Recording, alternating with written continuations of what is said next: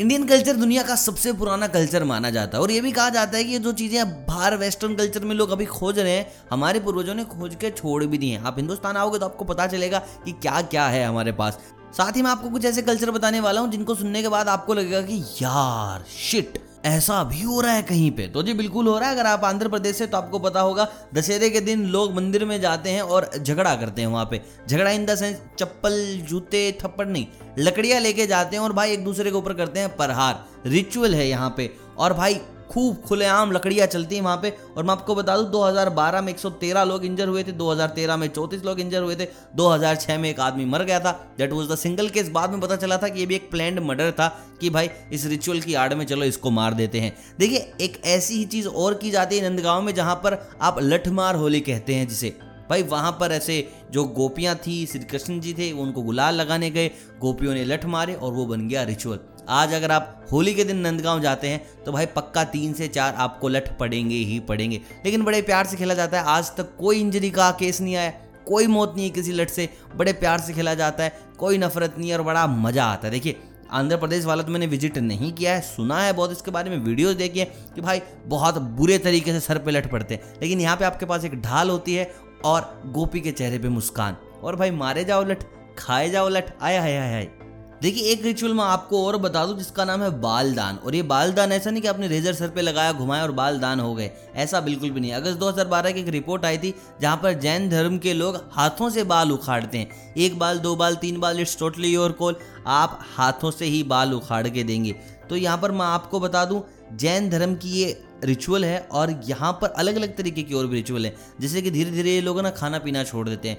पहले रोटी छोड़ी, फिर सब्ज़ी छोड़ी, फिर पानी छोड़ दिया। ऐसे करके इतनी तगड़ी फास्टिंग पर चले जाते हैं कि हर साल 300 से 400 जैन धर्म के अनुयायी मर जाते हैं और बीच में कोर्ट ने बैन भी लगा दिया था इस फास्टिंग के ऊपर। लेकिन भाई इन्होंने सुप्रीम कोर्ट में, फिर हाई कोर्ट में मतलब कि इन्होंने अपीलें लगाई लगाई लगाई और ये जीत गए। इनका कहना है कि भाई रीबर्थ होता है इस प्रोसेस से।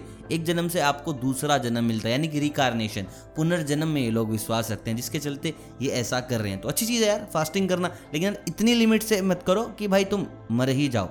अगली चीज़ मैं आपको बता दूँ, जिसका नाम है गुरुड़ा थुकन। अब गुरुड़ा थुकन जो त्यौहार है, वो केरला का है। भगवान विष्णु को खुश करने के लिए ये चीज़ें की जाती हैं। जब काली माता ने रौद्र रूप ले लिया था किसी भी तरीके से वो रुक नहीं रही थी, खून की प्यासी थी तो भगवान विष्णु ने अपना गुरुड़ भेजा था कि भाई बुझाओ अपनी खून की प्यास। और इस चीज़ को अब रिचुअल बना लिया यहाँ पर लोग छोटे छोटे हुक्स की मदद से अपने शरीर को ना लटका लेते हैं हवा में। ऐसे शरीर के अंदर हुक दिया, बहुत पेनफुल प्रोसेस है बट रिचुअल के नाम पर की जा रही है। और भाई फिर वो गुरुड़ बन के माता के पास जाते हैं, जिससे काली माँ खुश होती है, जिससे भगवान विष्णु खुश होते हैं। और भाई बहुत पेनफुल प्रोसेस है। गया नहीं हूँ बट वीडियोस देख के ही ऐसा लगा कि यार नहीं करना चाहिए, लेकिन यार हिंदुस्तान में है तो करना भी चाहिए। चलिए हम बात करते हैं अगले रिचुअल की, जो कि साउथ इंडिया से दोबारा आता है, जिसका नाम है थाई पोसम तो आपको बता दूँ, ये भगवान मुर्गन के लिए किया जाता है, और जो भगवान मुर्गन आपको ही होगा, भगवान शिव और माता पार्वती के बेटे हैं।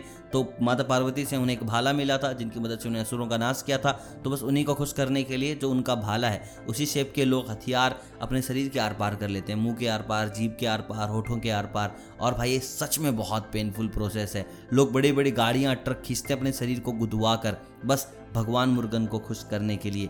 और केरला यानी महाराष्ट्र में भी एक ऐसा पेनफुल प्रोसेस है, मैं आपको बता दूँ, वो भी एक रिचुअल है, जहाँ पर लोग दरगाह जाते हैं, अपने छोटे बच्चे को ऊपर से फेंकते हैं, नीचे चद्दर होती है कैच करते हैं दैट्स ऑल मतलब कि आपका बच्चा हेल्दी है। देखिए, इसका इतिहास ये है कि एक बाबा रहते थे दरगाह के ऊपर, उन्होंने बच्चे को ऊपर से फेंका माँ बाप ने पकड़ा तो उन्होंने बताया कि अब आपका बच्चा हेल्थी लाइफ जिएगा। उस औरत के बच्चे हो नहीं रहे थे, होने के बाद मर रहे थे, उसके बाद उसका एक भी बच्चा नहीं मरा। क्योंकि उसने ये प्रोसेस फॉलो की। उसके बाद भाई लोगों का तांता लग गया, जिनको बच्चे नहीं हो रहे थे, दरगाह से बच्चे मांग रहे थे और जैसे बच्चे हुए वहाँ से, भाई वो नीचे फेंकते, लोग पकड़ते। अभी तो चद्दर लगने लग गई, लेकिन पहले चद्दर भी नहीं होती थी, लोगों को सीधा कैच करना होता था। और ऐसा बताया जाता है कि भाई अगर आपने कैच कर लिया तो बच्चा आपका है, और अगर कैच नहीं कर पाए, मर गया तो एक ना एक दिन तो भाई उसको मरना ही था। सो अजीबो गरीब चीज़ है, लेकिन है हमारी, अब क्या कर सकते हैं? बाकी यार वीडियो बताएँ, कैसे लगी, कैसे लगे ये रिचुअल्स अगर आप यहाँ होते, इन जगह पे, जैसे आंध्र प्रदेश में होते और केरला में होते, महाराष्ट्र में होते, नंदगांव में होते तो क्या आप ये फेस्टिवल्स करते या नहीं करते? प्लीज़ आपकी राय बताएँ कमेंट बॉक्स में और शेयर कर दिया दोस्तों के साथ वीडियो सब्सक्राइब कर ले आपका नुकसान होगा, नहीं करोगे तो। क्योंकि भाई बेल आइकन दबा के रखोगे तो कल एक ऐसी वीडियो आएगी जिसका आपको इंतज़ार है और काफ़ी दिनों से था भी और है भी। चलिए, जो भी है, था था था, है। मिलता हूँ कल, तब तक आप सभी को अलविदा।